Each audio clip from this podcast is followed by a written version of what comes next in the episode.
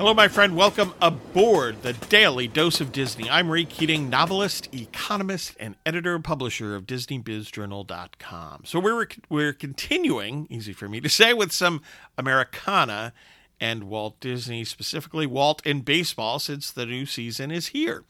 So shortly after winning the World Series, Disney actually sold the Angels. So why? Why was that the case? So here's the argument summed up by Michael Eisner then Disney chairman and CEO, and he was quoted in the Wall Street Journal in late August 2002. Here's what he said quote, if we run the team for the shareholders, I would never be able to come to Orange County again for the rest of my life. If we run the team for the community, for Orange County, for Anaheim, then the shareholders that own the company would say to me, Why are you so terribly irresponsible?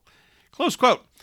You know, there's a lot there. There's like a whole podcast, a whole essay that could be written about the economics of baseball, but I'll just leave it there.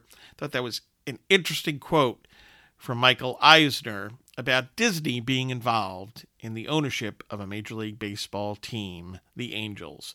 Thanks for listening. Get your news and views on Disney at DisneyBizJournal.com.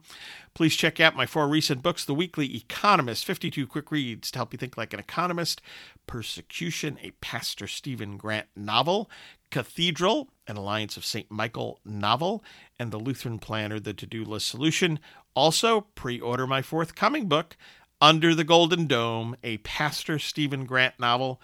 Guess what? Signed editions at raykeatingonline.com for the Kindle at amazon.com. I hope you find value in all of this and have a magically productive day.